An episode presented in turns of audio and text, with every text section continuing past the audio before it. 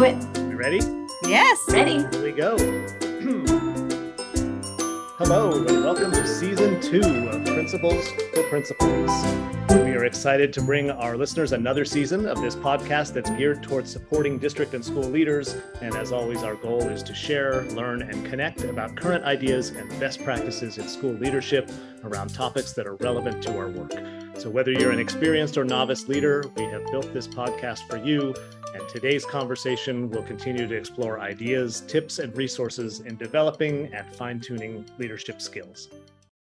Thanks, Jeff. We are super excited to introduce a new member of our podcast team. It's our new host, Julia Breedy, and your returning host, Jeff Warshart, and myself, Erin Dare. We're all coming to you from the San Diego County Office of Education. We are excited to share our experience with all of you and hope that you find today's episode super informative, that you'll be able to apply these in your leadership context. Nice. Thanks so much, Erin. I'm excited to join the podcast team. To launch season two, we thought we'd have a conversation about chronic absenteeism and really thinking about chronic absenteeism beyond the absences, really thinking about chronic absenteeism as a connection and a way to encourage belonging and relationship in schools for our students. Educational success can increase when students feel a sense of belonging in the classroom and at school.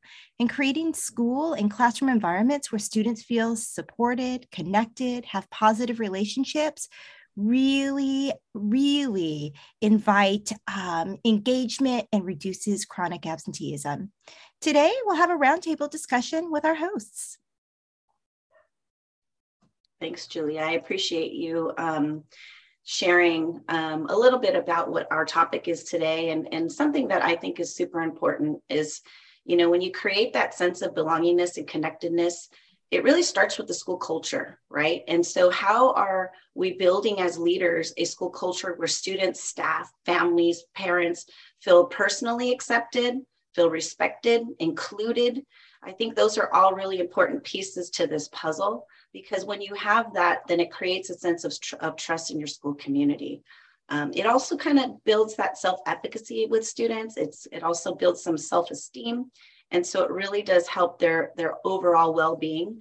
And ultimately when you create that sense of belonging i think that it really helps to to get kids to school right? We want to see them on campus. We want to see their faces. We want to see them in those seats. And so when they feel safe trusted connected then you you get them at school. Absolutely erin. And i just think having spaces where students feel honored, where joy is felt, where fun and happiness is experienced, engagement happens. And so I think about the intentionality that we as adults have on school campuses to really um, make that space safe and um, connected for students. Julia, I think that's super important, and it's making me think about just the the the impression that a student has in the early days of school, even if they've been a, student at that school for for a long time, um, the the start of a new school year is the start of, in most cases, working with a new cohort of students in my class and and new teachers and so forth. And so those first impressions and that those early days of school generating conditions where kids feel seen and heard and connected um, just just sets them up to have such a, a positive outlook and impression of what their school experience is supposed to be about. And so when we're intentional about that in the way that we um, that we go about leading our schools and setting that culture and those conditions um, it, it, just it, it, i think it it really it, sparks a, a different kind of energy at the early part of the school year. Absolutely jeff. And you know you talked about that word intentional. I think that we often use words like intentional and purposeful, but when I think about school engagement and chronic absenteeism, like what might be some intentional practices? I just think of some things like learning students' names, greeting them by name as they walk in the door, saying good morning, Jeff, saying good morning, Erin. I mean, small things like that can really foster a safe and connected culture that I think shouldn't be overlooked as we think about setting up the conditions for student success as they walk through our doors just, you know, on day one. And I think, Julia, you hit on something really important. You know, oftentimes students are coming onto our schools with um, something that may have happened to them prior to, to showing up, right? And so it could have been that maybe there was a family emergency the night before and they were up all night supporting whatever the family emergency was. Or maybe their parents are working two jobs and they have to help to support with their younger siblings. And so so oftentimes they're coming with something that um, that is weighing heavily on them. So your first impression or their first interaction should be, "Good morning, Julia. Good morning, Jeff. Welcome to school. I'm glad you're here." It shouldn't be, why are you late? How come you're not showing up on time? That really sets the tone for the student. And it really does start to build a barrier where they don't feel connected. They start to shut down because they already know they're late. They already know they're not at school for certain reasons. So let's break that barrier, right? Let's let's give students that opportunity to feel connected and to feel welcomed because ultimately we want them to have the most successful experience at school and to create that we need to build that that culture. Erin, that's I think a super important point as well. And and I think while it's not what we wish for for any students, we know that for some students their school day is is the safest most comfortable part of their day. And so uh, anything we can do to amplify that safety and to help them feel connected i think is is an important intentionality in the way we go about um, we go about connecting with them and, and giving them an opportunity to, to to to know that there are adults who care and and who are more interested in their well-being than in the, the two or three minutes that it took them extra minutes that it might have taken them to get to get in the classroom that day yeah, absolutely. I think, too, as adults on campus, uh, whether we're the custodian, the office staff, teachers in the classroom, the school principal, just taking a moment to really get to know kids. Like, what do they like? I remember as a principal, I learned that this little boy hated mayonnaise. And so we just have this fun kind of witty talk back and forth about mayonnaise, about how I was going to get it on a sandwich and, and silly things like that. And it just changed our relationship and it was silly and you know it wasn't even about education and standards and outcomes but it made him feel connected and we had this just relationship and and i just think about how knowing something special about students and just taking the time to learn their likes their dislikes really helps us connect and then think makes us um, more engaging and think about and able to think about things that are more relevant for them Julia, it really, that point right there makes me think about the two by 10 strategy. And so for those of you who don't know what that is, it's really, um, it's a strategy where you take a handful of students who may be at risk. It could be academically, uh, with attendance, socially, emotionally. And so you, you pick some students that for over the course of 10 days, you meet with them for two minutes. And so what's important about that though, is that you're not going to talk to them about um, maybe why they're at risk. You're going to ask them questions about, like, what is your favorite thing to do outside? You know, what's your favorite food? Things like that to get to know them personally, mm-hmm. because that starts to create that relationship. It starts, they start to feel like, oh, this person really cares about me. And so you know that's I, I, really think about that strategy. We know it's impactful. I know that that julia um, you, are on a, on an attendance team at the county level where that's a strategy that is recommended to use with attendance. And so i think it was it's something that you know if you haven't tried it try it. Uh, we could put a link in the in the podcast show notes um, on how to to um, access that strategy. But i definitely as you were talking was thinking like hey that's a, that's a great way for them to feel connected with students at their site yeah, thanks for bringing that up, Erin. And just for our listeners, that 2 by 10 strategy is actually one of the resources listed in our theme content this month. So take a peek at it. It's uh, super easy and just gives you a nice structure to think about how I can, with intention and purpose, get to know the students in, in my building.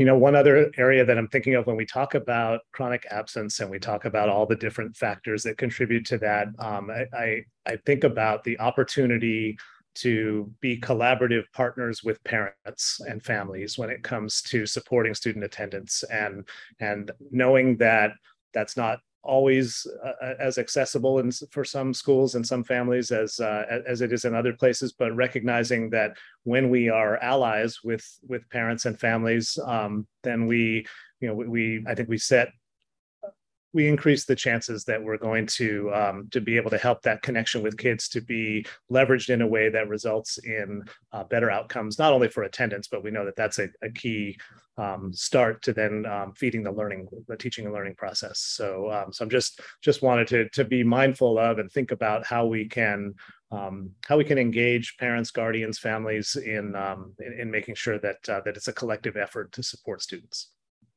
Absolutely, and people know when we care, right? And so it goes beyond just the students; it it touches the families as well. So it's a really important reminder.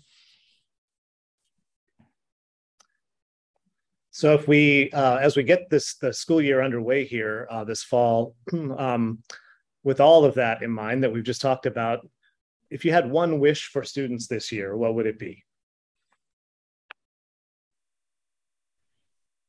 Hmm, so many opportunities for so many wishes. It's a hard question. Can't I wish think... for more wishes. you would get one. Uh, can I rub a lamp? Um, so let's see. I think I mean, without sounding trite, um, I, I just want kids to have, you know, minimum one person at their school sites that they trust, that that they can go to, that they they are that they feel warm when they have an interaction with. And if we could grow from one person to two people to three people, but just starting with that one person at school sites, um, I'd love that for each and every student in San Diego County. Nice. Julia, I, am going to echo a little bit on that. And, you know, I think, you know, for students, for my wish, I would, I, I just want everyone to have a champion, right? And it goes along with what you were saying, Julia, is, you know, we all need a champion in our lives. And so who is that champion on campus going to be for the students? And so if, you know, listeners that are out there that are wondering, like, what am I going to do this year? How am I going to support students in my community? Be the champion be that person that pick the students that you know are your most at risk and be there for them and spread that right? You spread that with your staff you spread that throughout your district and just make it part of your culture make it part of your vision part of your mission. And um and yeah i just i just challenge i challenge the leaders in our that are listening to do that.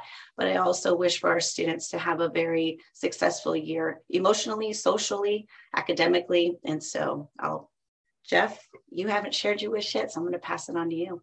Well, you've taken the good wishes, both of you, but uh, but I I think in a related way, what I would wish at a, at a in a general sense would be that um, that for everyone, students and adults, that when each day comes to a close and we're thinking back on how that day's school experience went, that there are clear moments of joy that were a part of the experience in each day and that that joy is something that can be multiplied and built upon from one day to the next in service of everything we've talked about here when it comes to relationships and connectedness and sense of belonging and ultimately the impact that all of that has on the opportunity to create conditions for learning. And so um, so my my wish for all of us is that uh, we have a, a, joyful year ahead and that uh, that it's filled with with all of the things that we've we've talked about today.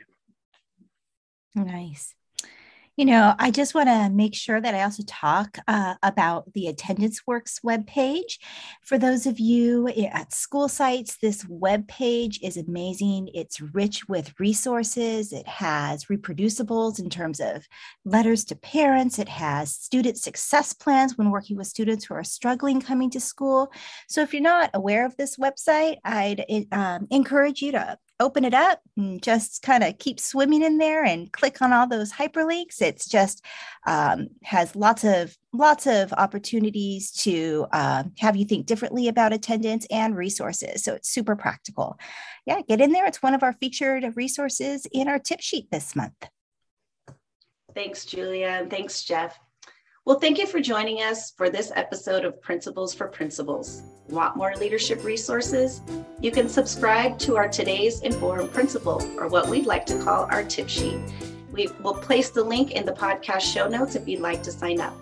If you have feedback or want to give us a shout out on today's episode, tweet us at SD underscore principals.